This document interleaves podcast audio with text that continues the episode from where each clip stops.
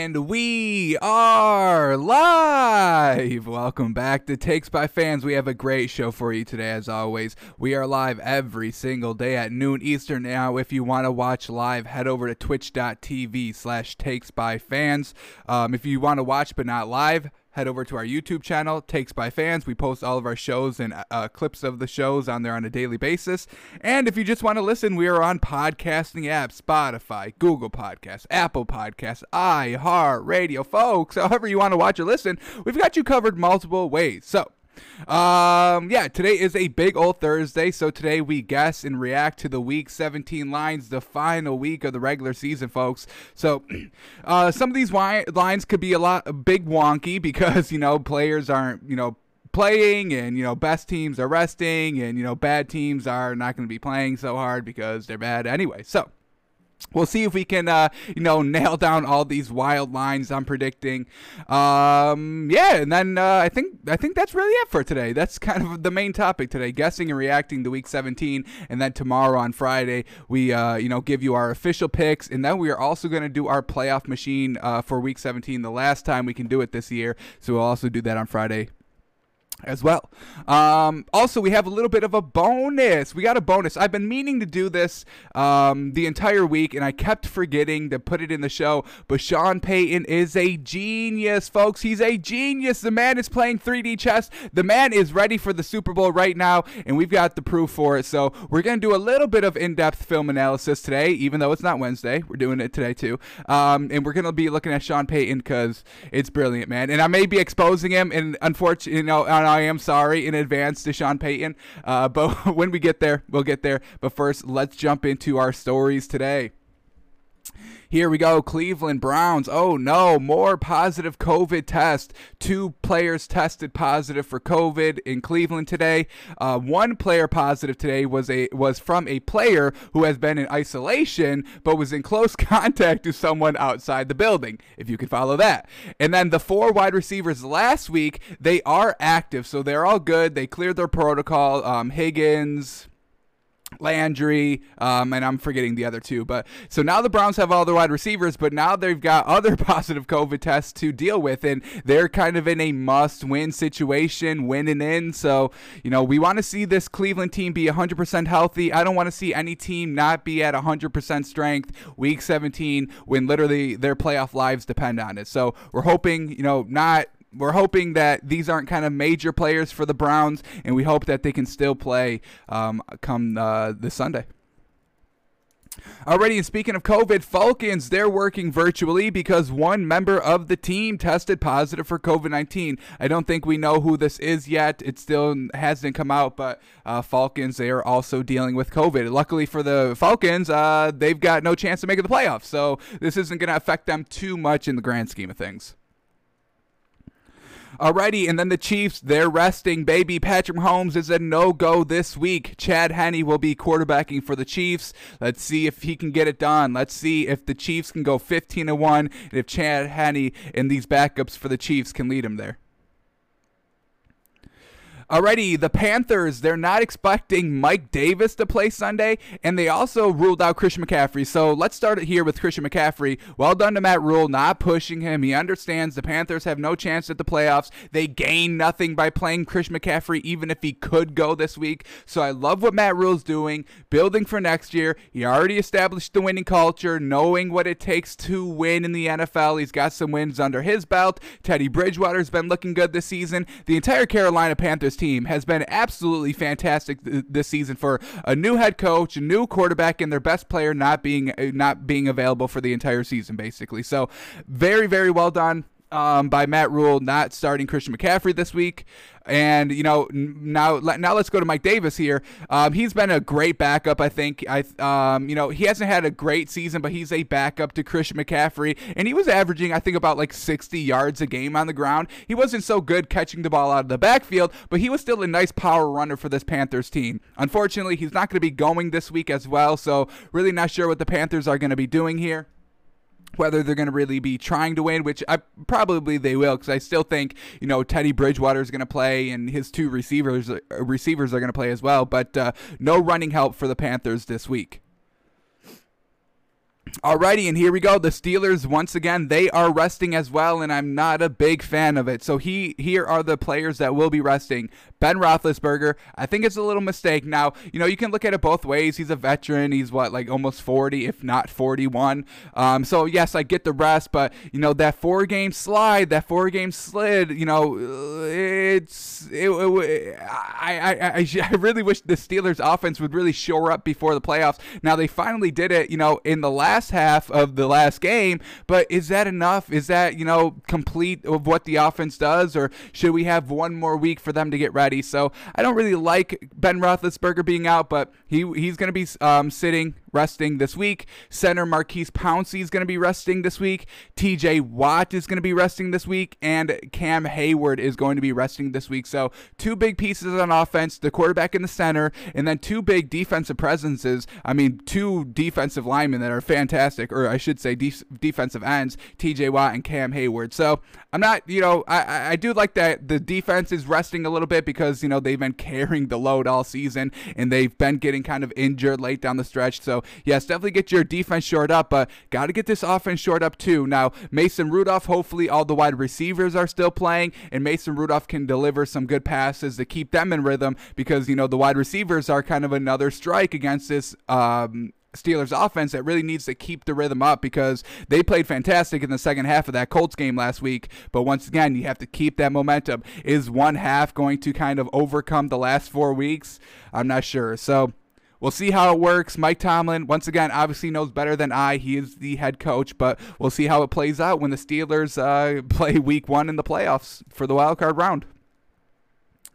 Alrighty, and then what do we got here? The last story kind of once again reaffirming us, validating us again. We've been calling DK Metcalf and Tyreek Hill the top two receivers all season. And then, you know, probably two weeks ago, after that Eagles game for the Cardinals, we started to put DeAndre Hopkins in that top three category because the man absolutely single handedly destroyed the Eagles defense himself. And look what we see here most receptions of 30 plus yards in the league. Number one is DK Metcalf with 12, and number two is Tyreek Hill and DeAndre Hopkins with 11. So, you know, once again, kind of validating us, what we've been saying all season DK Metcalf, Tyreek Hill, DeAndre Hopkins, three best wide receivers in the league. And now we have to start thinking about bringing in Davante Adams because this man's been on a tear the last, you know, two, three weeks. So I think we have our new top four wide receivers. Now, how we order them, it's a little tricky. I think DK Metcalf is slowly starting to fall from that number one spot, and DeAndre, and DeAndre Hopkins falling from that probably number three spot a little bit. So maybe reorder it Tyreek Hill one,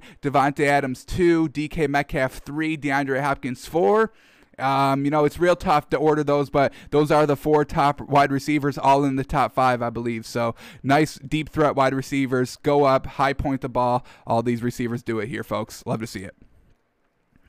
Alrighty, now let's quickly cover the NBA. And folks, as I say, we are going to be ta- switching over to mainly NBA at the end of really the NFL season. We're too invested in the NBA and the NFL season right now. It's the first couple games of the NBA season. Let's all relax and let's get, you know, first, you know, 10, 15 games under the NBA belt before we start talking seriously NBA. Um, so we'll quickly go through this right here. Celtics beating the Grizzlies. Celtics advancing to three and two on the season. Really dominant win here. 19 point win. Very good. Jaylen Brown, 42 points. Holy cow. They really needed somebody to step up since they really lost Gordon Hayward um, in the offseason. He wasn't, you know, anything special for the Celtics, but he was, you know, reliable. I would say about 12 to 17 points a game. And, you know, he would always, you know, score 20 as well in some instances too. So very solid point score. And we see uh, Jaylen Brown just taking over and you know making up for that lost contribution of an offensive player. So Jaylen Brown, fantastic game, 42 points. Jalen uh, Jayson Tatum contributes 16. Daniel Theis, I'm not a big fan of him, but let's kind of keep track on him this season. 12 points, five rebounds in 19 minutes. All right, I, am not a big fan. Let's see his um, his kind of backup, Robert Williams, six points in 10 rebounds in 22 minutes. All right, so we see the bench player having more minutes than the starter. I think that's right. I think I do like Robert Robert Williams III a little bit better than Daniel Theis. And then Marcus Smart always being a big contribution here 14 points, 4 of 9 from 3, kind of doing what he does. So um, this this Celtics team isn't as deep as they were in the bubble, but I mean, when you've got Jaylen Brown and Jayson Tatum, that's a fantastic duo, and they are leading themselves to some good wins here early in the season. Alrighty, Nets and Hawks, and the Hawks get their first loss of the season, but they still put up 141 points. So I think this Hawks team is legit. As I said, that's kind of take these first 10 games with a grain of salt. But what we're seeing here with Atlanta is absolutely fantastic. Trae Young, his third year, I believe, in the in the league, and he's making a huge impact, and they're getting wins. So I love what this Atlanta team is doing, and watch out for them um, come you know later in the season when it comes time to make that playoff push. If they're not already in the playoff hunt already, and then we got the Nets. They ended up beating the Hawks here, and they put up 145 points. And Kevin Durant and Kyrie clutch as they come. Kevin Durant hitting some big threes in the fourth quarter, and um, uh, Kyrie Irving hitting some nice clutch mid-range jumpers that really iced the game. Uh, so very well done. We all uh, know these talents of Kevin Durant and Kyrie Irving. We know they're probably going to be the best duo in the East, and they're here doing it early. And look at this, Joe Harris putting up 23 points as well. Definitely another shooter for these, you know, two great shooters already of Kevin Durant and Kyrie Irving.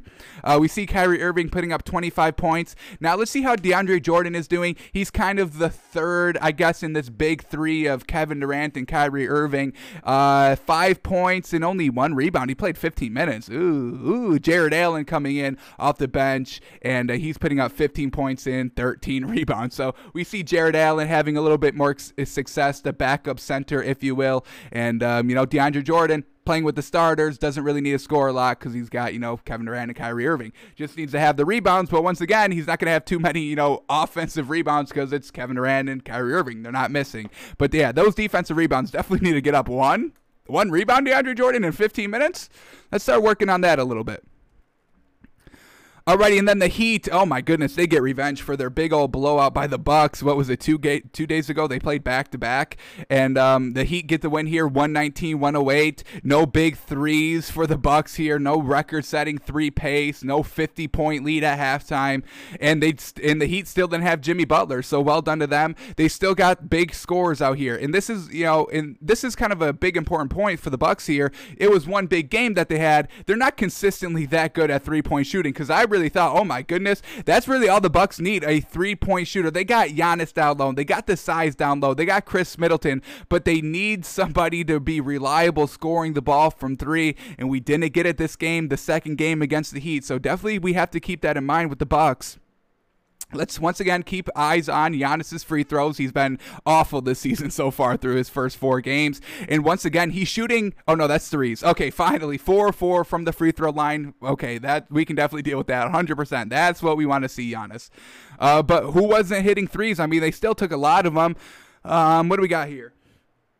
Jrue Holiday shot three of seven. Uh, Donte DiVincenzo shot three of seven. Giannis shot two of six. Khris Middleton, though, 0 of four. Not the best, not the most kind of reliable, not the most consistent Khris Middleton. Um, all right, now let's look at the Heat real quick with their, you know, barrage of three point shooters that can really hit. Duncan Robinson, nine points, didn't really do too much this game and still won it. Andre Iguodala, no points, no points. All right, Andre shooting three times, not hitting anything. Uh, Bam Adebayo stepping up big, 22 points, 10 assists, eight rebounds, great stat line there. Um, Tyler Herro, 21 points, 15 rebounds. Whew, nice, great stat line there. He did only shoot two of six from three, so not the greatest, but still getting there. Goran Dragic Dragic, 26 points. He shot four of seven from three. Very well done. Kelly Olynyk, 15 points, and he shot three of seven from three as well. So they've got some shooters here, and this Heat team is still deep, folks. I mean, look at this bench, even without Jimmy Butler. So a bench player had to go in to substitute for Jimmy Butler, and they're still deep on their bench. Goran Dragic coming off the bench, Kelly Olynyk coming off the bench, Kendrick Nunn only played nine minutes. He can still ball, and they still got Udonis Haslem and Meyers Leonard who have not played and don't play because you know they're that deep that they got some reserves and some you know older players acting like coaches and being true veterans and teaching this kind of young team of the Heat. So still watch out for this Heat. They got what three wins now. They're three and two, no two and two. So still at 500, looking good, carrying over from last season. Still like the Heat. Alrighty, Mavericks, what is going on with them? They were great in the bubble, not really translating well this season. Is Luka getting figured out a little bit? Because now they're one and three. Losing to the Hornets is never a good sign. especially without um, Ja Morant, right? Is he? He's on the Hornets. Am I bugging? No, he's on the Grizzlies. Yeah, so I'm bugging. Um, here we go. Let's look at uh, what did um, Luka Doncic do? 12 points, two rebounds, five assists, and he played 24 minutes. He shot 40%, no, 0 of 5 from 3, nothing great there. So Luka, a little bit of a down game, and you know that and they lose. Is that a coincidence? I think that's correlation, folks. They definitely need Luka. He's the he's their number one. Probably you put Tim Hardaway Jr. and maybe uh, Dorian Finney-Smith as the number two, three. But uh, Luka's got to step it up a little bit more here. They also don't have that great of a bench. No really big names here. What do we got? Uh, Jalen Brunson. He had some solid contributions, 16 points in 20 minutes. I'll give him that. And then Maxi Kleber, um, 12 points. Uh, and uh, six rebounds. So some decent help off the bench. Not you know not as deep as I would say the Heat or some other of these teams, uh, but still Mavericks got to get it figured out here. Um, all right, Lakers beating the Spurs uh, 121 to 107. What did uh, LeBron and AD do? Did AD play this game?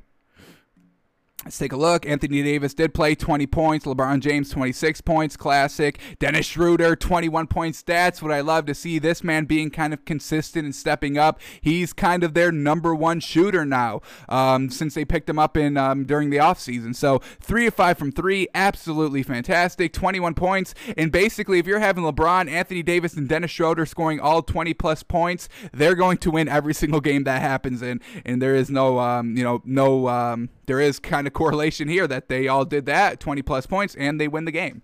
Um, all right, let's see Kyle Kuzma coming off the bench. Six points, one of four from three. So he still needs to step it up a little bit more. And Montrezl Harrell hasn't been playing the best here. 10 points. He did have nine rebounds, so we'll give him that. Three offensive. That's pretty good as well. So um, a decent game for Montrezl Harrell off the bench, we should say. All right. let's move on. And then our last game, Clippers Blazers. This was the game in our moneymaker. We only had a one team moneymaker going last night, and it was Clippers minus four and a half, I believe it was. And they cover outright. outright. They win by what? What is this? Uh, 23 points? Holy cow. Big old blowout for them. Four and one. I think they're leading the West. I think they're the only four and one team. They're the only one lost team besides the Hawks, but they only got three wins. So very good job here for the start for the Clippers. Let's quickly go over this. What is uh, Paul George and Kawhi Leonard doing? Kawhi Leonard, 28 points, classic Kawhi Leonard. And Paul George, classic Paul George here, 23 points. When Kawhi Leonard is playing, he's kind of on as well. So everything's going good here. Good contribution from Serge Ibaka. I love that this man's having success. Look at this man, three of five from three. We saw him in Toronto uh, for the bubble last season, and he was really the best piece on that Raptors team, the most consistent piece, because Siakam wasn't doing anything.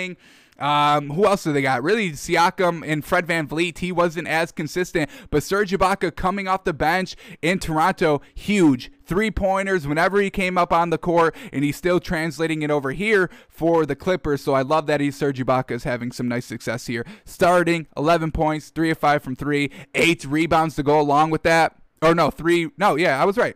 Yeah, eight rebounds. I'm reading the right stat line. So great job by him. Uh, love it.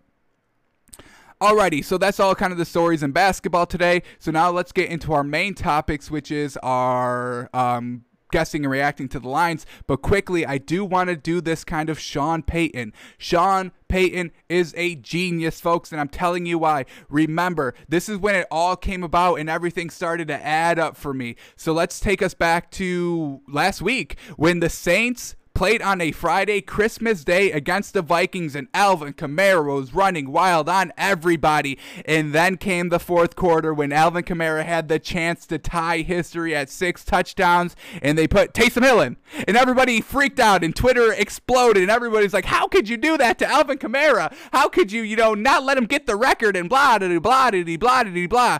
But Sean Payton's not thinking about a meaningless game that they already wrapped up against the Vikings on Christmas Day. This man's thinking about about the playoffs in the Super Bowl. So let's take us back to this infamous play, should we call it? We'll tell you about it right here. Uh, this is where it came. They were already up 45 to 33 at this point. Alvin Kamara was running wild in um or hang on, hang on, hang on. This is it.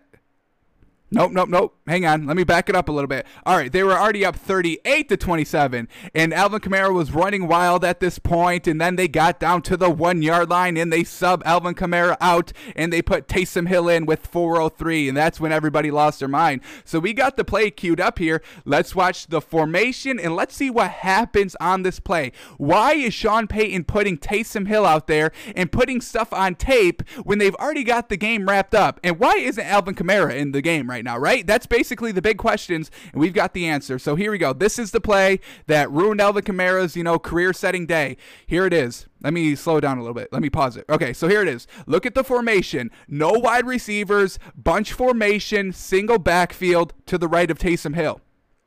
And now what do they do? They run it. They run the ball in with Taysom Hill. Nobody's running routes. It's not a read option. It's not even a pass fake. There's no chance that Taysom Hill throws this pass. It's Taysom Hill running on the one yard line.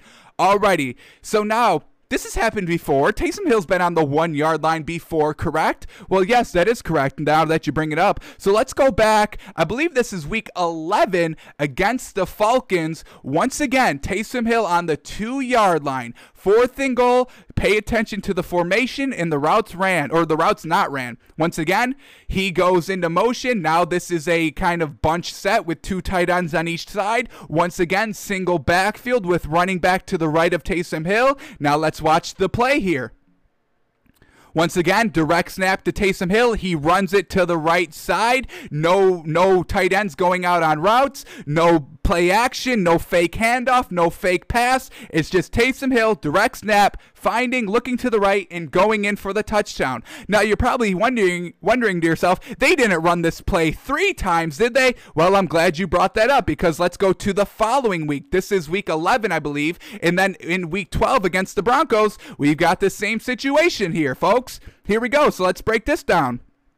Once again, Taysom Hill on the two yard line. Four tight ends, two on each side. Single back to the right of Taysom Hill. Now let's, can you take a guess on what play they run here? Well, let's find out. Here it is. Taysom Hill running to the right, touchdown. Now, once again, no tight ends going out for routes, no play action, no fake pass, no fake handoff to the running back. Direct snap, Taysom Hill running off the right side for the touchdown. Now, and um, so let's, you know, go back to this one against the Vikings here.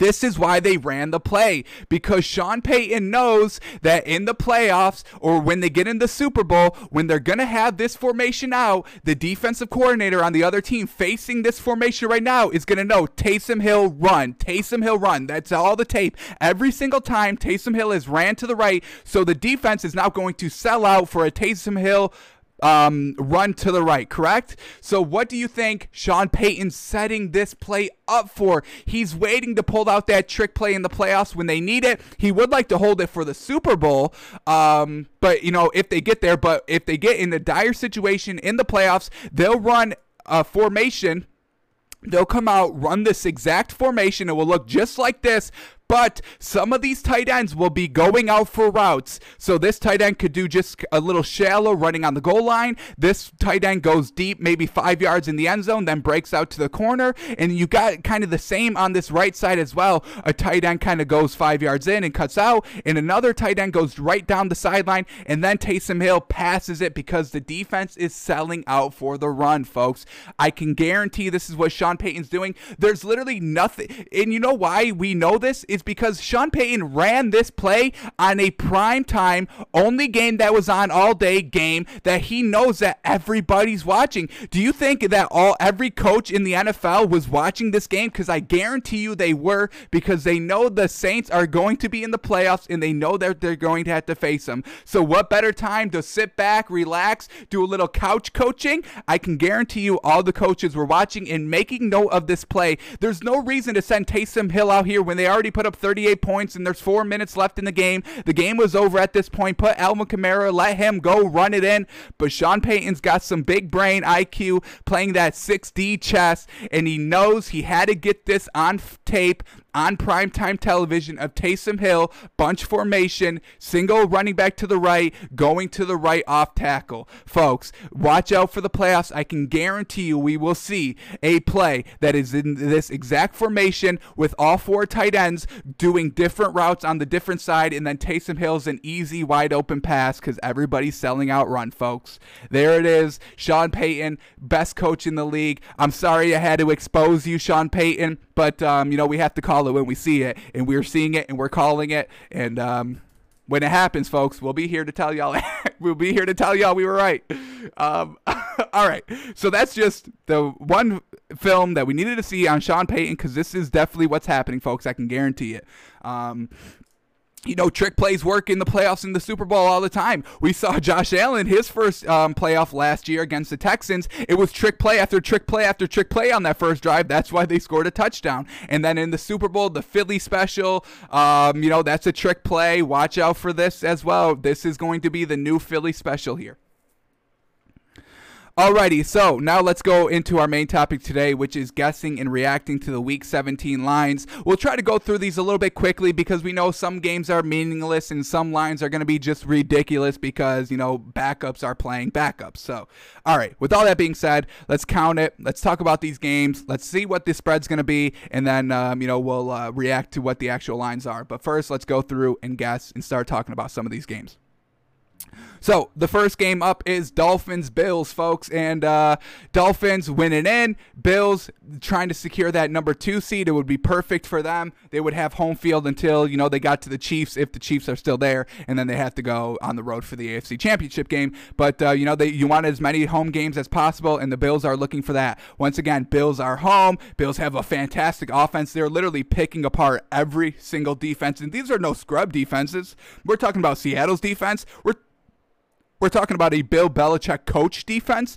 Um, you know, those are some good defenses. Now, the Dolphins' best defense in the league, must win game for them. Bills, not a must win game, but a division opponent. They can keep the Dolphins out. They're definitely going to be trying to win this game.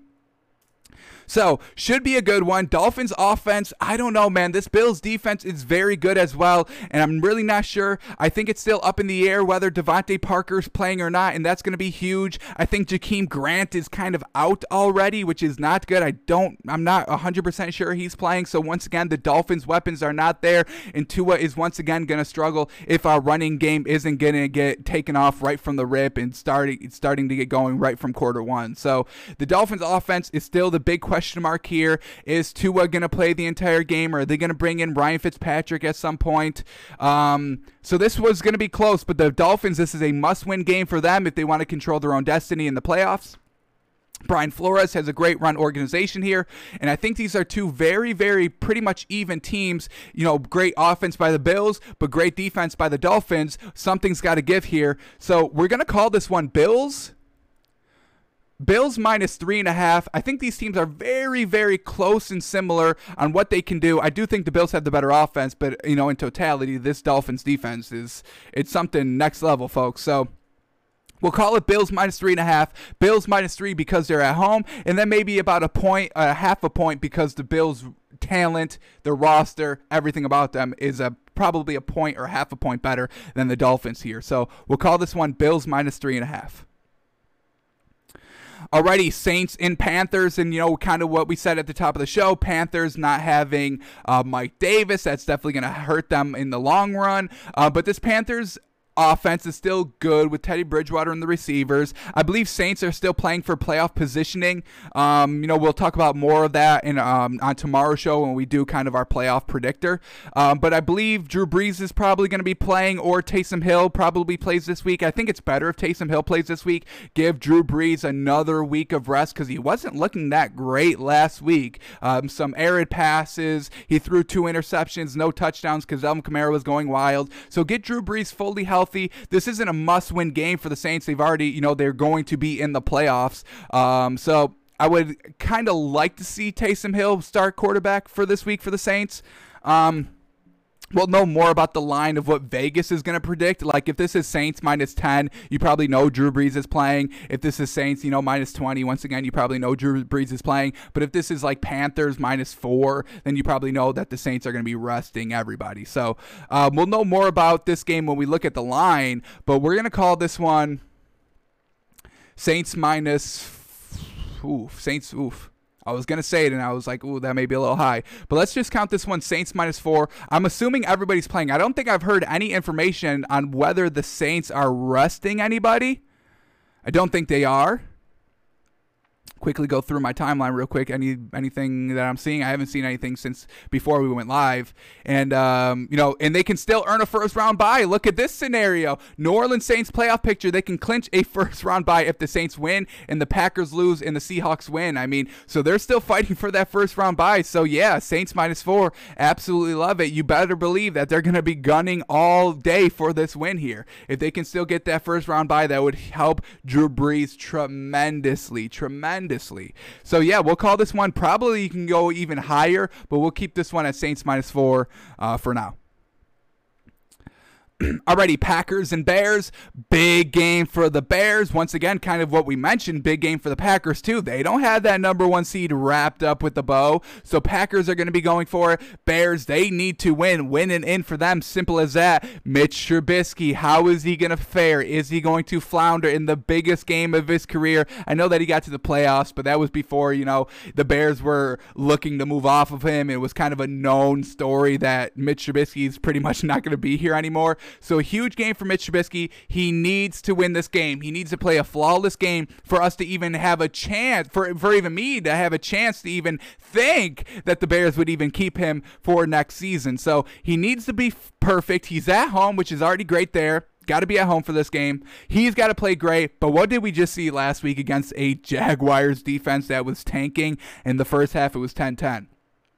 So Packers are going to be going for it. Bears are going to be going for it, and uh, we're going to call this one Packers Packers minus five, man. This Bears team is not good, man. This Bear- Mitch Trubisky's not good. I don't care what anybody says. I- I'm looking at the stats. I'm looking at the tape. I'm comparing everything, and the man is turning it over in the red zone. That's grade one mm, cardinal sin. Don't turn the ball over, and especially don't do it in the red zone. And Mitch Trubisky is doing that in the biggest cardinal sin of all. Do not turn the ball over in the red zone on a first down play. Live for another down, and Mitch Trubisky does that better than anybody, folks throwing throwing red zone interceptions on first down when you still have two other plays, potentially three, and you're guaranteed at least three points, most likely for a chip shot field goal.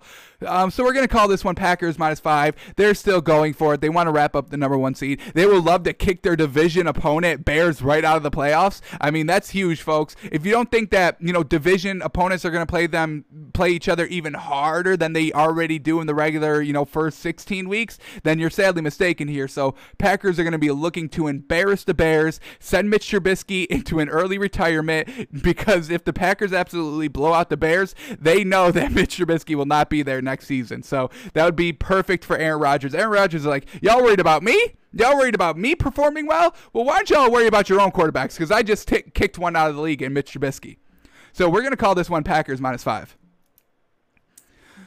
Alrighty, Ravens and Bengals, and ooh boy, ooh boy, ooh boy. We could get some tremendous value here with the Bengals. I'm loving this Bengals team, folks. I'm loving, loving, loving this Bengals team. They won last week outright. We took them plus seven and a half. Bingo, bango. Didn't even have to sweat in that game.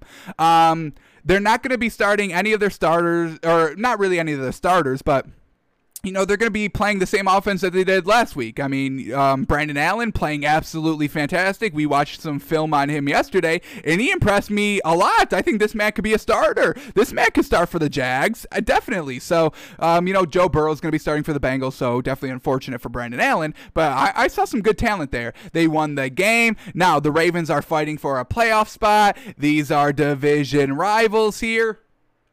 So, Bengals at home as well. This Bengals defense really stepping up a little bit. Now, I know this Ravens offense is just something so special, folks. You can't stop it because the running game is just too good. They're versatile. J.K. Dobbins, Gus Edwards. We'll see if Mark Ingram's going to be good to go for this game.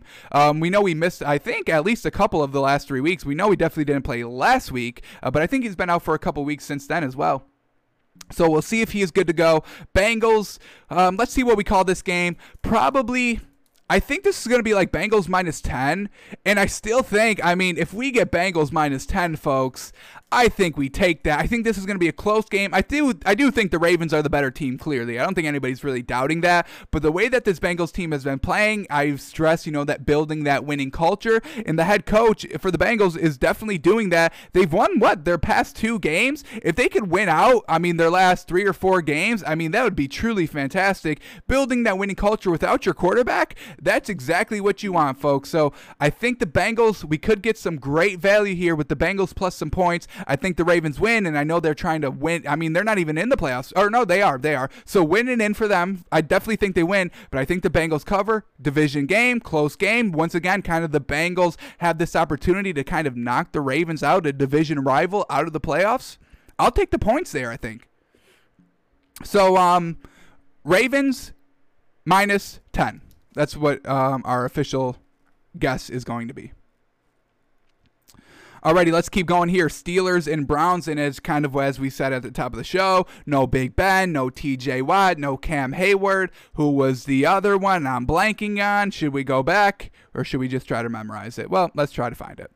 Um, where's the story? Here it is. Uh, Maurkice Pouncey. So the offensive line's to get a little bit worse, and we know this Browns defensive line, Myles Garrett, uh, with no center, uh, so a little bit of a shakeup on the Steelers' offensive line. So look for the Browns once again, kind of a must-win game for the Browns. The Steelers, this is kind of a must-win game for that number two seed because they can still get the number two seed but it doesn't seem like Mike Tomlin's really fighting too much. They're going to get a first round playoff home game anyway, so he's probably just kind of feeding off of that. But um, doesn't look like the Browns are going to go for the number two seed as much as you know maybe Buffalo is going to.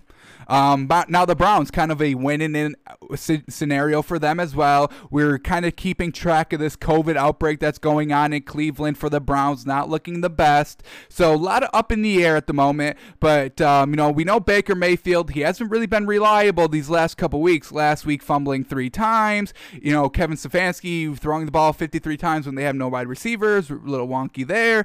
Uh, but the Browns are at home once again, kind of a division game against the Steelers. These two teams have history. Remember the last time Mason Rudolph played against Myles Garrett? Myles Garrett came over the top and just slammed him, slammed Mason Rudolph with his helmet. So we're going to have that narrative playing out this entire game. This is going to be a close, physical battle. I would expect some ejections in this game. Um, it's going to be real wild. This is going to be fun to watch. Two teams going at it that both really kind of need a win here. Steelers need to even look good because they haven't looked good for, you know, the last four weeks. So this one's going to be a little tough to call. We're going to call this one right now, maybe Browns minus two and a half because of kind of their COVID watch situation. The Steelers not playing full strength. Baker Mayfield's not playing the greatest. So we'll call this one Browns minus two and a half. It'll probably probably be a little higher than that, probably around Browns minus four. But for right now, what we're seeing, the COVID's still an issue. I get that the Browns have all the receivers back, but the Steelers defense is still it's not going to be 100% on the front line, but the backs are still going to be there waiting for Baker Mayfield to make the mistake. So we're going to call this one Browns minus two and a half. Is that kind of crazy? Because that's basically basically what we're saying is still the Steelers on a neutral field are half a point better than the Browns. Um, should we bump this up a little bit? Should we go minus three and a half? No Big Ben, but Mason Rudolph. I mean, Big Ben, he hasn't been looking great, and I think definitely Mason Rudolph, kind of a younger, fresh set of legs, can still get it done. And as we saw, that these receivers are still going to be playing. We just kind of named the four players that won't be playing for the Steelers here. Yeah, we're going to keep this one. We're going to keep this one at Browns minus two and a half. I think Mason Rudolph is definitely going to be, you know, a very solid backup quarterback here. Alrighty, let's move on to Vikings and Lions.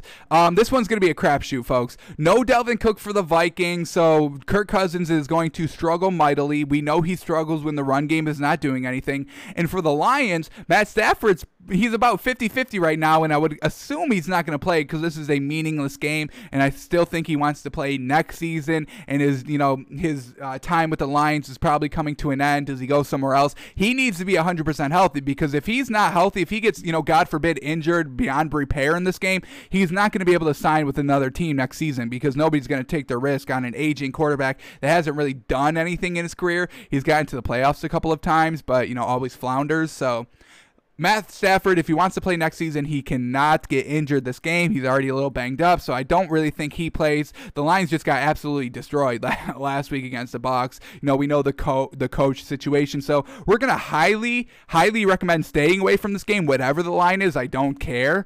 Um, it's just not, it's not gonna be worth it. But um, we're gonna call this one Vikings. Vikings minus three because they still overall have the better weapons. Um, and the Lions, they don't play a full game. Um, they're usually good in the first half, the first two possessions, and then they really fizzle out for the rest of the game. I mean, the Vikings do that too. They really turn the ball over a ton in the second half. But um, yeah, real, real bizarre game. It's not going to be good. There's going to be a lot of people out for this come Sunday. I'm sure more will come out of who's not playing for the Vikings and Lions. So, um, and then the Vikings defense just got, got got called out by their head coach Mike Zimmer, saying that's the worst defense he's ever seen. So, you know, are you going to be playing for your head coach like that? Because he may not even be here next year for the Vikings. So a lot up in the air in these two teams. Stay away from it. Like I said, I don't care if the Lions are getting 20. I don't care if they're getting 50. I stay away heavy from this game. We'll call it Vikings minus three, though. Alrighty, Chargers Chiefs. As we just said at the top of the show, no Patrick Mahomes for the Chiefs. Chargers still trying to win this build, um, ch- still trying to build this winning culture. And where they rallied off three straight games, now they've come down to the wire in all these games, and they still kind of could have, you know, flip of a coin, they could have lost all those games. So the Chargers are still doing what the Chargers do, which is not blowing out any team, keeping it close, and still not scoring really any points in the fourth quarter. So those are still all the mistakes the Chargers are making. Now, um, you know, this Chiefs team, they're still going to have some of their starters play. I would assume Clyde Edwards Helaire is still going to play because he's a rookie. He still needs the reps. Um, as we said, Chad Henne is going to be playing for the Chiefs. I still think he can have good control of that offense. Um, we'll see what's going to happen on the defensive end of the ball for the Chiefs. We'll still kind of see, you know, how many Chiefs starters are not playing this week.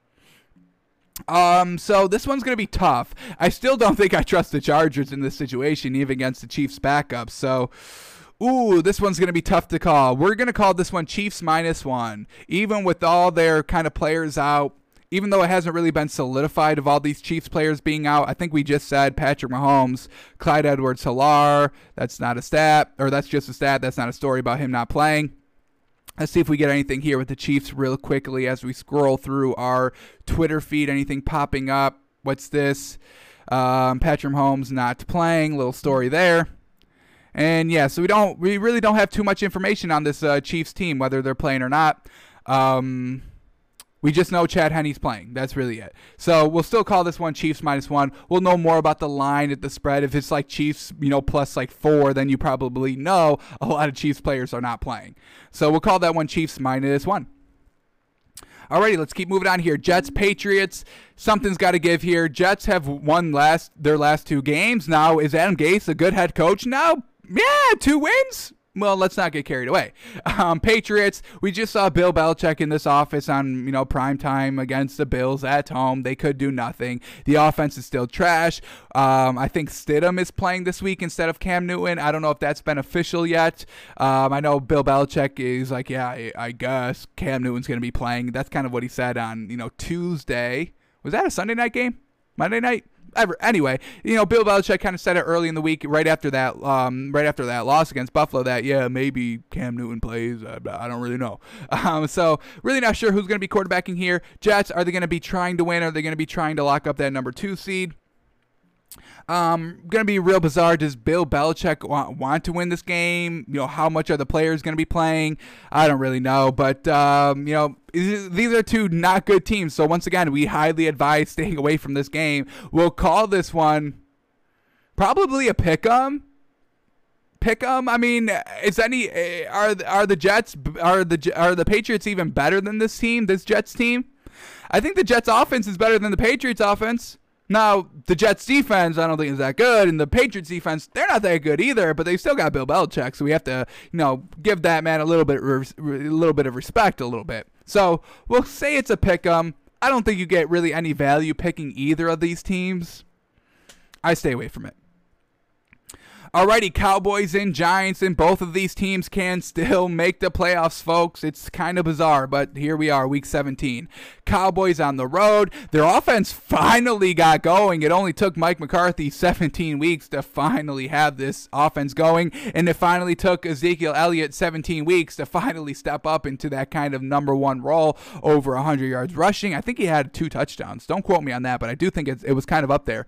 So, Finally, everything got back on track for the Cowboys. This Giants defense has been pretty solid all season, but Daniel Jones has not looked very good these last two weeks because he's a little hobbled around. And who would have thought? I mean, Daniel Jones' running game is a huge factor of his game and just being kind of mobile in the pocket. So he's really struggling a little bit here these last two weeks. They've still been in close games, even against the Ravens. That Giants defense really kind of held the Ravens decently. Did the Ravens put up? 26 points? I think they were held under 30. Let me try and see this real quick. As we're right here, did Ezekiel Elliott have two touchdowns? He had one, he had no rushing and no receiving. So I just made that up. he had no touchdowns, but he still had 100 yards rushing. So that's still uh, you know a huge factor for him. Um, where's the Seahawks game? Or who are we talking about? The Giants. Here it is. They held the Ravens to 27 points at home. That's pretty good, folks. This Giants defense has been holding these kind of big teams to not a lot of points, and we can definitely get behind that. Now, the Giants are at home this week against the Cowboys. Another plus for the Giants. In this Cowboys offense, how much do we trust it? How much do we trust Andy Dalton in high pressure situations? I mean, we've seen him with the Bengals for 10 plus seasons. Were we ever afraid of Andy Dalton week 17 come week 17? I wasn't. I was never worried that Andy Dalton would beat my team come week 17. So, Cowboys on the road. How is Mike McCarthy going to handle the situation? We know it's really been rocky here his first year. So I think this is going to be a lot close. I'm rooting for the Giants here. I'm rooting for Washington to get in, and if Washington can't do it against the Eagles, then I'm rooting for the Giants. I really don't want to see the Cowboys in here in the playoffs. So um, we're gonna go. We're gonna call this one. This is tough, Be- just because Daniel Jones hasn't looked 100% yet these last two weeks. Ooh, that's the big hang up here because I think the Giants defense is going to hold the Cowboys offense decently, but we still need some points coming from the Giants offense. So we're going to call this one Giants minus one and a half because they're at home. So you give the home team minus three. And then we're, we're going to take a couple of points away from the Giants because we think the Cowboys offense is a little bit better right now at this moment, at this moment, than the Giants offense. So we'll call this one Giants minus one and a half. Alrighty, now Washington and Eagles. This is the night game, the only 8 o'clock game there is come Sunday, and they're trying to build up the drama, folks. All the drama is surrounding the NFC East, so the Cowboys and Giants will play at 1 o'clock. The winner will still have the chance to make the playoffs, and then they'll be all watching that 8 o'clock game, rooting for Washington to lose. Um, so here we go Washington and the Eagles. Eagles defense really let me down last week, folks. Um, we liked the Eagles last week over the Cowboys and the Cowboys absolutely shredded them. We had Andy Dalton for throw, throwing 300 yards. We had CeeDee Lamb and Amari Cooper both catching for 100 yards, or Michael Gallup catching for 100 yards, um, over 100 yards. So that offense for the Cowboys, it really kind of struck. And the Eagles defense really let me down. Now, um, Jalen Hurts. Do I like Jalen Hurts as a quarterback? Yes. Is he ready to start winning games right now at this moment? Yeah, he can kind of keep you competitive, but he's still making some bad mistakes, taking the safety in the first quarter and then not scoring any points in the fourth quarter. That happened against the Cardinals a couple weeks ago, and now it happened against the Cowboys. So Jalen Hurts not scoring in the fourth quarter is huge, folks. That's really huge. So he's not being he's not being a consistent quarterback quarter one through quarter four. So that's that's something that we have to kind of keep track of. And then that Eagles that Eagles offense got out to a hot start against the Cowboys and then fizzles out for the rest of the game. I mean, they scored 14 points in the first two possessions. Where did they end at? They ended at 17. So they scored three points in the third, in the second quarter, and then no points for the rest of the game. So that's something that we definitely have to keep an eye on. And this Washington defense is the best defense in the NFC East. You know, this is a top five defense. We took, we said the Eagles defense was top five going in last week, but then we finally took them out because of what they just did last week. We can't have that in the top five. But this Washington defense is clearly top five. You can probably say top four, maybe top three if you want to push your luck, and I may agree.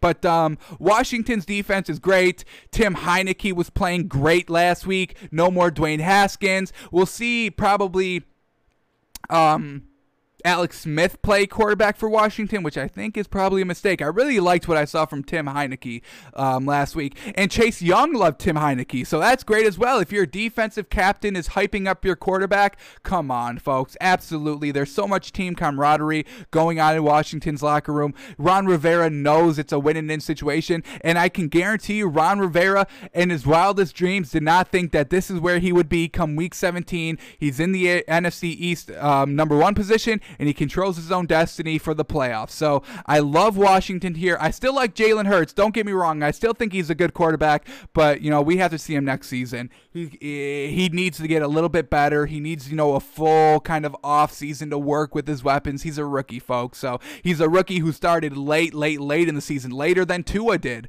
So can't buy this Eagles offense right now. Can't buy the Eagles defense right now, but I can buy this Washington defense, and that's what I absolutely love. So we're going to call this one Washington minus three. Alrighty, let's keep moving on here. Falcons and Bucs and Bucs. We saw, you know, we read the story kind of, I think, on a Monday or Tuesday.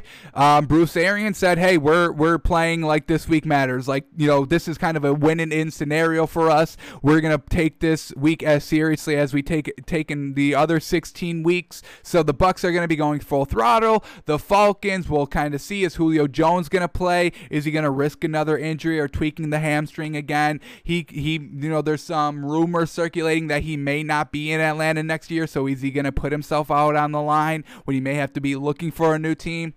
Um, we saw the Falcons play the Chiefs very close last week, and then Hung Younghoe Koo misses the chip shot field goal to tie it up. That I think that really just drained the entire Falcons offense, defense, the entire team. They're like, you know, we would have been competitive in week 17, but do you just saw what we just did? We just played our hearts out. We just challenged the best team in the league, and we it still wasn't enough. So I don't see them having too much energy in this Bucs game. I think the Bucs really just blow them out here. They're playing, you know, it's probably another situation where Tom Brady just absolutely goes nuts in the first half and doesn't play the second half. So we're gonna call this one Bucs minus 10. I don't think that this Atlanta team is gonna be able to keep up with them.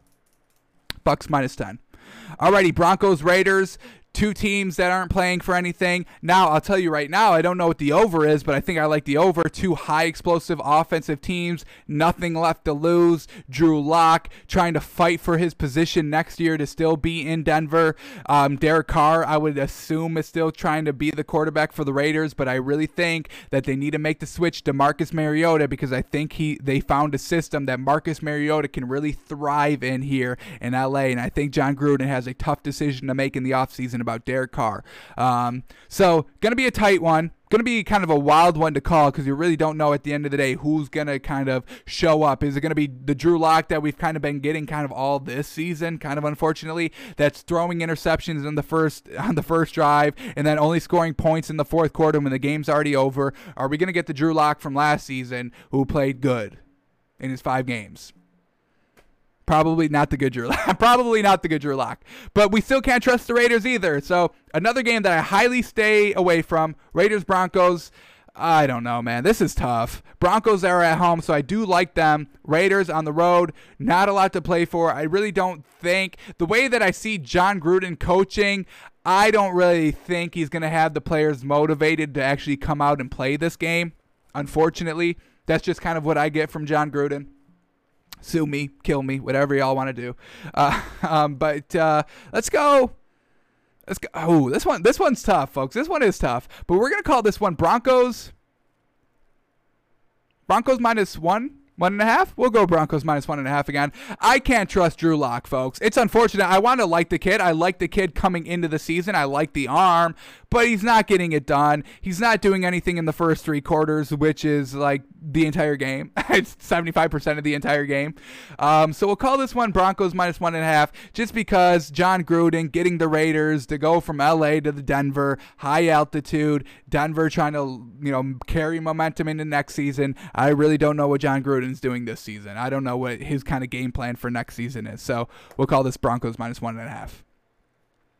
Alrighty, let's crack out these last four games here. Titans, Texans. Titans still playing for a playoff spot. Texans playing for something. Deshaun Watson's the only good player on this Texans team. Literally everybody else is not good. Brandin Cooks is the second best player. JJ Watt's the third best player. And then there's a big old gap between who's the next player is. This Texans offense cannot run the ball to save their lives, even though they've got a great running back in David Johnson. You know, riddle me that. But um, yeah, I mean, you can't even trust the Texans team. I mean, the quarterback's fumbling on the one yard line. The wide receivers are fumbling on the one yard line. The quarterback is fumbling on the fourth quarter at the end of the game. We cannot trust this Texans offense. Now, this Titans team just got absolutely embarrassed last week against the Packers. Expect them to kind of come out and play a little bit better. They're in a dome, so you don't have to worry about the elements. And this Texans team, they probably played a little bit close because division rivals trying to force uh, the Titans out of the playoffs. So, with all that being said, still can't trust Deshaun Watson. They're fumbling, they're turning the ball over, no accountability in that Texans locker room. So we're going to call this one Titans minus five. Derrick Henry should have no problem running all over it. And then that sets up um, Ryan Tannehill to have a fantastic day as well. So we're going to call this one Titans minus five. Titans still playing for the playoff spot. Texans just playing to play. And when they play to play, they turn it over. So Titans minus five. Then we got Jags and Colts. Colts win and or they need the win and need a little bit of help for one of those four teams that are already in the playoffs to lose. Now, Philip Rivers, we just saw the classic Philip Rivers from last week, but they're facing the Jags who just made it official that they're tanking by how they played at the end of the half against the Bears last week. Um, so the Colts are going to win this one, no doubt. I mean, there's no doubt that the Jaguars upset the Colts. Jags want to keep that number one seed. They're playing Mike Glennon, um, but it's Philip Rivers, and anything can happen. They're good in the first half, but they flounder in the second half. And this has been going on for the last four or five weeks, folks. That this Colts team is not putting up really any points in the second half, and Philip Rivers turning it over. We really saw three interceptions at that fourth quarter mark. Um, two were bailed out because they were called back because of a penalty or some ridiculous other flaw that they wanted to give Philip Rivers another second crack at it. Um, so we're going to call this one Colts minus 10. We don't truly believe it's Colts minus 10, but um, the, the way that the Jaguars are tanking, we have to call it Colts minus 10. Um, and we stay away from it. I don't take it because I still don't trust Philip Rivers. I was vindicated this week, so I'm feeling good about it. But we'll call it Colts minus 10 because the Jags are tanking. All right, then Rams and Cardinals. Ooh, boy. Winner really gets a playoff spot here. Loser can get knocked out. Not a great look for that. So, Cardinals, Kyler Murray, a little bit of, you know, up in the air whether he was going to play this week. Kind of got injured at the end of the 49ers game last week, but he said he's good to go. He's going to go. He's going to make it work. Whereas on the Rams side, Jared Goff is 100% not playing because he had surgery, and Cooper Kupp is 100% not playing because he's got the COVID. So, this Rams offense was already limited with, you know, other starters. Now you take away their quarterback and their probably number one wide receiver. You can make the, I mean, yes, I'm saying that. That's their number one wide receiver, Cooper Kupp. So, Rams, I can't trust their offense normally. So you take away the two most important positions in an offense, the quarterback and the wide receiver, then I definitely don't like y'all. So don't like the Rams at all. Cardinals playing angry. I mean, but the way that the Cardinals played offense last week, it gives me a little, you know, hesitation on picking them. The one knock that we have on the Cardinals is DeAndre Hopkins is the only player that can score points and really move the ball down the field on a consistent basis. They still haven't figured out anything else to do for this Cardinals offense. Now, Kyler Murray, he's usually very good running the ball about like I would say probably av- averaging about like 50 to 65 yards on the ground himself every game, which is pretty good. But um, we know he's injured, so don't look for him to really be as quick, as precise with his running. He may be a little hesitant as well. Ooh, I want to run. Ooh, hang on, that one that one tweaks. So now I can't really run, and now he's got freaking who he's got Aaron Donald chasing him down. So I really expect Kyler Murray to really struggle a little bit this game this Rams defense has really been consistent all season. The Cardinals defense is a little bit been a little bit up and down. We had them in the top five of our defenses for a couple weeks, maybe one or two weeks. But um, you know, in the grand scheme of things, this is an eight and eight team, folks. There's nothing really special about them besides DeAndre Hopkins being very good. Um, and you know, if this if the Cardinals team didn't beat the Bills on that Hail Murray play, we're looking at a seven and seven team here, or a seven and eight team here, folks. Like this Cardinals team, yes, they were good in the first half of the season. Don't get me wrong. That first seven eight weeks, I was having them, you know, top four of our power rankings. But ever since then, this is an average team. They've gotten figured out. The offense isn't anything special. So we have a competent offense in the Cardinals that really can't score a lot of points if they're not going to their number one wide receiver versus a Rams defense that is top five in the league. Um, but this Rams offense is not good. Can't trust it. So, real, real trouble deciding this game. We're going to call this one Rams minus Rams minus 3. And I'll tell you why. I think this backup for the Rams we'll we'll we'll know if Jared Goff is the problem here for the Rams. If he's limited in what he can do, um, well, we will look at the Rams. I'm blanking on the name for the Rams. Um, you know, second string quarterback that's going to be playing this week. But we will look at him on our Saturday show and our Saturday showcase to get a little better better understanding on what throws he can make and what he can do. But um, I think I'm a little excited to see the backup quarterback for the Rams. Not that Jared Goff's bad, it's just he doesn't put up points. It's not like this offense can go and put up 30 points whenever they want. They struggle to put up 24. So maybe that that change of quarterback helps them out a little bit. You know, adding another wide receiver in there that's not Cooper Kupp maybe throws the Cardinals off or defense off a little bit. And I think at the end of the day, the Rams defense holds on and they hold on. That's what we're to go with. So We'll call this one Rams minus three. And then the last game, Seahawks 49ers. 49ers, nothing to play for, but we just saw what they did last week against the Cardinals. CJ Beathard playing a lot better than Nick Mullens. We can definitely get behind that. The running game for the 49ers really helped out CJ Beathard as well. Seahawks still in position for that number one seed. They can still grab it. Am I bugging? Let me see this real quick. Yeah, they can still grab it. So they're going to be playing 100% division game. Expect the 49ers to step it up a little bit. Richard Sherman versus his old team once again. Once again, you know, probably tighter than it probably looks on paper. But we can't trust this 49ers offense. And the Seahawks defense is catching fire at the right time. Or Seahawks defense is catching fire at the right time. So we're going to call this one Seahawks minus four. Nope. We're going to go three and a half. We'll go three and a half. Um, all right, so now that we've predicted the lines of every single game, let's see how close we are on. How close off are we? And if we see a best bet of the week, folks, we may have to uh, play a little sound effect for that. So, hey, we'll, we'll see what we get here. Alrighty, let's go over to NFL. And let's see what we get here. All right. First game up is Ravens Bengals. And we predicted this game at. Where's it at? Ravens minus 10, and it's Ravens minus 12 and a half. Um, so kind of right in the same par- ballpark, a little bit more than we thought. Now, I do early, you know, we'll come at you live with our our official picks tomorrow. We got to kind of digest and sleep on the lines for a day, and we'll come back at you tomorrow with our picks. But um, uh, uh, right off the rip, I think I like the Bengals plus 12 and a half. I don't think they win the game like I thought the Bengals won the game last week. I don't think they win against the Ravens, but I think division matchup and this Bengals team is getting good at the right time. The defense is really stepping it up.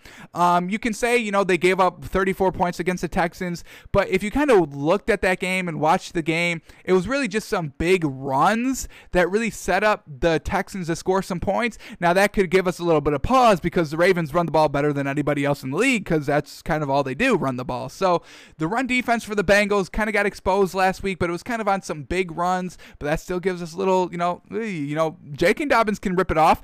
Lamar Jackson can rip off 50 yarders just like that if he wants to. So Bengals plus 12 and a half, I think is maybe the safer play, safer play a little bit. Division matchup. Bengals can knock the Ravens out of the playoffs if they want to, if they can get the win. Uh, so Bengals plus 12 and a half is not a bad pick. It's not a bad pick.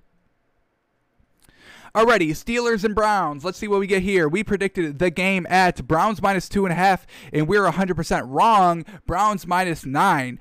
And I can, I, I, I understand it because they're not having Ben Roethlisberger, but is Mason Rudolph that bad? I, I don't think he's good. And then the Browns, that whole COVID situation, we're not sure, you know, who's going to be good to go. We know the wide receivers are good to go, but Baker Mayfield, you know, Steelers can still knock out the Browns. So Steelers plus nine, I think I'm liking it a little bit here, folks. Ooh, Steelers plus nine. I, I, I think I like it a little bit. Already, Cowboys Giants. We predicted this game at Giants minus one and a half, and it's Giants plus one and a half. All right, so Vegas is favoring the Cowboys a little bit here. Um, do I understand it? Yeah, a little bit because the Cowboys' offense was good last week, and we still haven't seen that Daniel Jones' offense get back to where he was before kind of the little tweak in his injury. So, Giants, I think they win the game. I think this Giants defense is very, very underrated, and I think this Cowboys offense only had one good game. Are we going to put a lot of stock in that Cowboys one good offensive game? Not too much because the, I think the Eagles' offense or defense was a little worse than I thought, and I think they kind of tricked me a little bit for being good a couple weeks. But um, I like this Giants defense better than I like the Eagles' offense currently. I think um, Daniel Jones can get it done at home. Cowboys on the road. I think we take the one and a half here. I'm, I'm liking the Giants this week, folks. I am liking the Giants this week. Alrighty, Dolphins and Bills, and we predicted this game at Bills minus three and a half, and it's going to be Bills minus one and a half. So Dolphins, you know, this must win attitude by them. Vegas is liking. They're liking the Dolphins defense. And I think with this line is telling us that maybe the Bills aren't going to play 100%. Sean McDermott says he has the game plan for Miami, but he's not telling anybody about it because he doesn't want anybody to know. So maybe Vegas knows. I'm sure there's insiders. That's why the lines kind of, you know, inflict on what's going to come out in the next couple of days of who's in and who's out. So Bills minus one and a half, Dolphins plus one and a half. Must win for the Dolphins. Bills just trying to wrap up the number two seed. You know, if they get down big early, are they gonna play in the second half? If they give get up big early in the first half, will the starters still be playing in the second half? If the starters are starting anyway. So probably wait maybe till Sunday to bet this game to take this game till we get all the information. But Dolphins with the half a point or a point and a half, I think that's not too bad for a must-win scenario here for the Dolphins.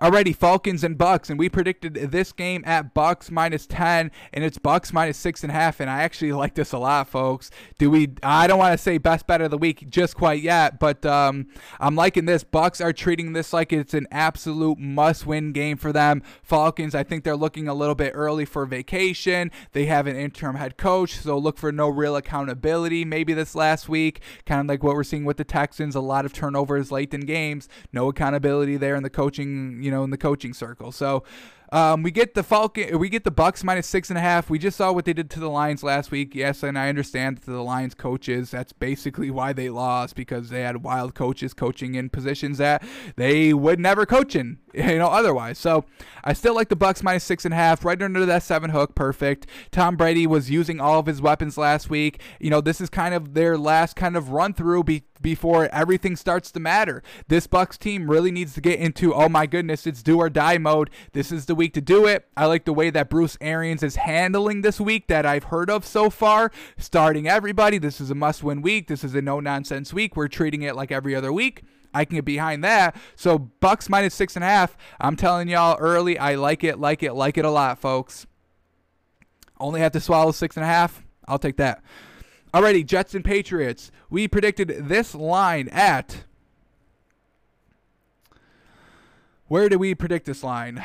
Here we go. Here we go. Uh, we said it's a pick'em. We said it would be a pick'em, and it's Patriots minus three. So Vegas is basically saying it is a pick'em if it was on neutral field, but the home team always gets minus three, so that's why Patriots are minus three here. Um, so we're kind of on the right thinking a little bit. Um, really don't know what to do with these two teams. I don't know who's going to be starting quarterback for the Patriots. Uh, the Patriots defense hasn't been as good as you know it has been you know at certain points this season. the Jets, are they going to be playing? I mean, they won their last two games, so you would expect them to really be playing a lot. I think Adam Gase is getting a little sick of everybody calling him out a little bit. So I think I like the Jets plus the three. Give me the three points, and I'll ride with the decision. But um, two bad teams, meaningless game. Definitely stay away from it. Highly advise staying away from it. Alrighty, Vikings Lions. We predicted this game at Vikings minus three, and it's going to be Vikings minus six and a half. Once again, I kind of understand the line a little bit. This Vikings team, they're not going to have Dalvin Cook, but they'll have Kirk Cousins, unfortunately. If they had to get one or the other, I'd take Dalvin Cook over Kirk Cousins, but unfortunate there. Lions, the coaching whole situation, I would expect the coaches to be back this season, but once again, kind of an interim head coach situation with Detroit where you're really not sure how the players are going to respond to that. Matt Stafford, I would assume, is not playing this week. I would assume Matt Stafford's not playing this week. So we saw how that offense worked last week without him. But once again, the coach's situation. On the Vikings side, Mike Zimmer, I think he may be out of Minnesota. You know, that comment against the defense being the worst defense he's ever had. Um, no Dalvin Cook. The offense is going to struggle. I'm telling you, Kirk Cousins will struggle in this game, even against probably a lackluster Detroit Lions team. So. Big spread here. Once again, two bad teams, nothing to play for. Future of the coaches and the players on that team are up in the air. So, once again, I highly stay away from taking this game. Alrighty, then we get Bears and Packers. We predicted this line at Packers minus five, and it's Packers minus five and a half. So finally, we're on one, only half a point off here, and we still like it. I'm not trusting Mitch Trubisky. If you give me, who do you rather trust? Mitch Trubisky trying to get that last wild card spot, or Aaron Rodgers trying to secure a first round bye? I'm taking Aaron Rodgers securing a first round bye all day and tomorrow and next year and five years down the road. And if Mitch Trubisky is still on the roster next year, I still take it next year as well. So all that being said, Packers minus six five and a half. I can't trust Mitch Trubisky. He's still throwing red zone turnovers. I'm not buying that at all. I'm not buying that Mitch Trubisky is going to be on this Bears roster and that the Bears are going to be re-signing him next season. I'm not buying any of that. What I am buying, Aaron Rodgers on his last leg of his career. He's looking damn good this season. He wants that first round bye. He wants the entire NFC playoff to go through Green Bay. That's what stopped him from getting to the Super Bowl last season. They had to make a quick pit stop into Santa Clara where where the 49ers play or wherever the heck they play, Santa Clarita, uh, wherever, if that's even real. Um, um, uh, but anyway, we like the Packers minus five and a half, and I think this is kind of the best bet of the week so far that we've seen. I will swallow the five and a half. I would swallow probably nine and a half for that 10 point hook. Alrighty, Texans, Titans. We predicted this game at Titans minus five, and it's Titans minus seven and a half. I understand it, folks. This Texans team, they are turning the ball over wildly, wildly. Like, you can't trust the offense one sliver of how much they're turning the ball over. They're turning the ball over so much that they're getting bailed out by recovering their own turnovers and still having lost turnovers on the like spreadsheet on the um, on the stat line. So they're they're turning it over multiple times, even more than you're seeing, even more than you're seeing, and that you think they're turning it over more than that. So this Titans team just got embarrassed on TV. Expect them to step up a little bit. They're in a dome, so they don't have to worry about the elements. So expect Derrick Henry to get going even quicker, or even better, or even at all than compared to last week. Titans once again trying to secure a playoff spot here. Now, the only red flag I'm going to put up in this game is that these are division rivals, and the Texans would love nothing more than sending a division rival home for the playoffs. So,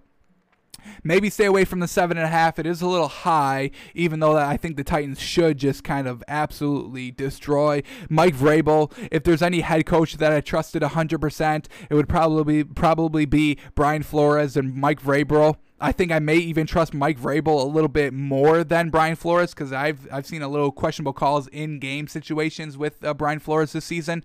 So maybe I trust Brian Flores 99%, but I think I trust Mike Vrabel 100%, which is kind of crazy. So Titans, I do like them to win. Seven and a half should be good. Seven and a half, that half point could probably kill you. Um, so yeah, well, let's move on. Here we go. Jaguars and Colts. We predicted this line at Colts minus 10, Colts minus 14. The Jags are tanking, but uh, Philip Rivers, I don't even trust Philip Rivers with uh, kind of getting 14 points even with uh, the Jags tanking. That's how much I don't trust Philip Rivers. I wouldn't swallow 14 points against a tanking Jaguars team. Um, but yeah, the Colts are going to win. I mean, kind of hands down, they'll win. Um, the running game will win. I'm, I'm sure. Um, I'm, Frank Reich is trying to take the ball out of uh, Philip Rivers' hands as much as he can this week, probably treating him like a Mitch Trubisky. Because I can guarantee you that Mitch Trubisky will not throw more than 21 passes against this Packers team. Matt Nagy will keep the ball out of his hands, and I think. Uh, Frank Reich keeps the ball out of Philip Rivers' hands here as well. So I'm going to stay away from it. I'm not swallowing 14 points with the Colts. I would never do that. I would never do that. Uh, all right, let's keep going here. Saints Panthers. We predicted this line at Saints minus one and a half, and it's Saints minus six and a half. Um, once again, we or no, no, no, that was Giants. What did we predict this one at? We said um, Saints minus four. That's what we said. We said Saints minus four and Saints minus six and a half. I knew that didn't sound right to me. I was like, I don't think I would have ever said that. Saints minus one. Uh, so here you are. Saints minus four is what we predicted. It's Saints minus six and a half. Drew Brees, they're trying to, they can still wrap up the number one seed, as we said. So they're going to be fighting for that. No Mike Williams for the Panthers, and he's really kind of help. He's not a great runner, but he's averaging at, like I said, about 50 to 65 yards a game, and that definitely helps the offense a little bit. Not as impactful as like a Dalvin Cook or a Derrick Henry, but Teddy Bridgewater doesn't need all that help. Um, so the Panthers offense still be should still be pretty decent. Winning culture that's the most important thing Matt Rhule is focusing on. They've already really done it this season. Closing out with the win would be huge for them. Saints closing out with the win absolutely would be huge for them as well. They could still get that number one seed. So the six and a half here, it's looking a little good for the Saints to get under that seven point hook. But I think if this ever gets above like seven, seven and a half, I think then we switch over to the Panthers because I do think that they can still keep this game close especially the way that uh, Drew Brees played last week. I didn't like it. I didn't like the way that that man was slinging the ball. Um, two interceptions, couple. I think another one that was dropped. So not buying too much into Drew Brees. I really think if Taysom Hill plays this game, then I'll take whatever the Saints are minus. But uh, if Drew Brees is playing, and if this line ever gets above seven and a half, I'll take the Panthers plus that. Alrighty, Cardinals Rams. We predicted this line at Rams minus three, and it's Rams. Whoa, whoa, whoa! Rams plus three and a half, folks. Folks, don't let me do this. Best bet of the week, folks. I'm telling y'all. This is the best bet of the week, folks. Uh, Rams plus three and a half over that three hook. I get Jared Goff's not playing, and I get Cooper Kupp's not playing, but this uh, Rams offense isn't that great either, and I am kind of excited to see a sh- kind of a little bit of a shakeup at quarterback now that we can finally decide is it Jared Goff that's holding back this offense, or is it Sean McVay with the play calling? We'll know this week, and I can't trust Kyler Murray. He's not going to be 100%, so he's going to be uncomfortable in the pocket, and you've got Aaron Donald just barreling down on you. That's not a good look for the Cardinals. Now we know the Cardinals struggle because they only can score with DeAndre Hopkins. Who do you think's going to be on DeAndre Hopkins? Jalen Ramsey for the Rams. So I think he neutralizes the only scoring threat of the Cardinals. Kyler Murray's a little banged up, and I'll trust this Rams defense over the Cardinals offense. I think this is tremendous value. Rams at home, A plus trying to fight for that playoffs. Once again, A plus. I get the Cardinals are fighting for the playoffs too. I get that. But Kyler Murray not looking good last week. He's banged up this week. This Rams defense is better than the 49ers defense was. And I get three and a half. I'll take that. I think this is going to be a kind of a low scoring game. The Rams are just going to try and control the ball and control the clock and run the ball over and over and over and over again. And I get three and a half with that over the three hook. Give me that all day best bet of the week, folks. Rams plus three. Give it to me. Give it to me, baby. Love it. Rams plus. Oh, I love it. I did not think it was going to be like that. We said Rams minus three. I'm not trusting Kyler Murray this week. That's what that's what it's coming down to. Rams plus three and a half. That's this Cardinals team is is an average team, folks. It's an average team. They're an eight and eight team. That's what they are. Rams plus three. God, I love that. Woof.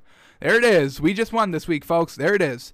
All right, let's finish off these last four games. Here we go. Seahawks and 49ers. We predicted this game at Seahawks minus three and a half. Seahawks minus six and a half. A little bit larger than we thought, but um, the Seahawks defense should take care of the 49ers offense. The really the only reason that the 49ers had great success offensively last week was because they got great contribution from the run game that really just helped out CJ Beathard. Do I think CJ Beathard overall is better than Nick Mullens?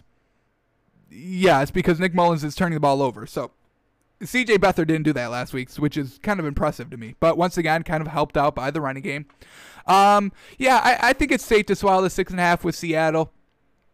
Um, the defense, it's getting right on par. And we saw the Seahawks offense start to get a little bit back on track. Not too much, but a little bit back on track the second half against the Rams last week. So, with all that being said, I've got no problem swallowing the uh, six and a half for the Seahawks.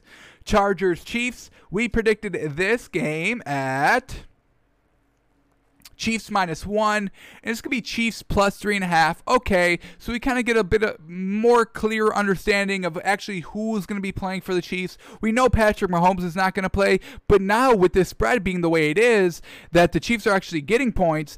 I would say probably another reliable piece, either offensively or defensively, at least one, is probably not going to play either. Um, and I still think I like the Chiefs plus the points here, folks. And I can't. The Chargers, yes, they've won like three straight, but it's still kind of a coin flip game. I mean, this Chargers team literally could have been what do we got? Like probably 12 and four or like four and 12. Like kind of. Well, they got six wins now, but this is this is how close these Chargers games have been. Even in the games that they win, and even in the games they lose, they could be 12 and four just like that, or they could be four and 12 just like that. So I still can't trust the Chargers against a good team, against a bad team team against backups, against starters. Still can't trust them. So I still think I like Chiefs plus three here, but let's get a clearer picture of actually who's all in for the Chiefs. Even without, like, if it was just Patrick Mahomes, give me the Chiefs plus three and a half all day. I'll trust Chad Henne. I, don't, I know Patrick Mahomes is like the life and the life and the spirit of the uh, the Chiefs offense, but they still got weapons, folks. Okay, so I think Chad Henne could definitely just be a solid uh, solid game manager. All right, last two games. Here we go. Raiders, Broncos. We predicted this game at Broncos minus one and a half, and it's Broncos plus three. And that, folks, that, that, that, I love it, love it, love it. Let's do it again.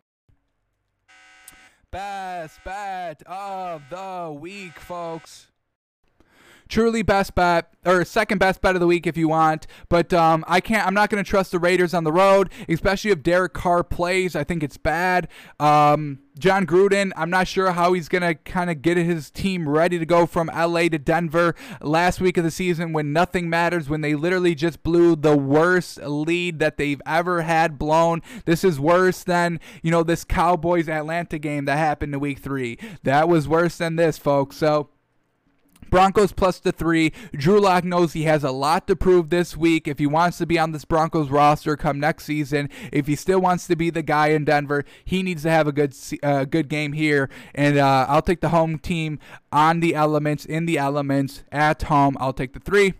And then the last game, Washington and Eagles, and we predicted this game at Washington minus three, and it's going to be Washington minus two and a half, so exactly right on par there. And we still like the Washington minus two and a half. I would like them all the way up to probably minus four and a half under that five hook. I like Washington straight up here. I think they win. I think they win the division, not because of the offense, even though I think Tim Heinicke should be starting instead of Alex Smith, but because of this Washington defense against Jalen Hurts. He hasn't looked good in the fourth quarter. He's not putting up any points in the fourth quarter, which is never a good sign. This Washington team holds holds teams to not a lot of points in the second half. They may have give up, you know, 20 points in the first half. They have done that before, but then they come right back and hold you to like three or no points in the second half. So Love this Washington defense. They just need a little bit good quarterback. Alex Smith has been out for a couple weeks. Tim Heinicke stepped up last week for Washington. Unfortunately, a little bit too late, but that's not his fault because Dwayne Haskins was not doing anything all game and turning the ball over. So Washington minus two and a half, like that as well. Alrighty, that is going to do it for us today, folks. Thanks for tuning in. Thanks for watching. We'll be back tomorrow with our official picks on week 17, and we have our playoff machine as well. So join us for that on twitch.tv slash takes by fans live at noon Eastern. Alrighty, thanks for tuning in. Thanks for watching, and we'll see you tomorrow, folks.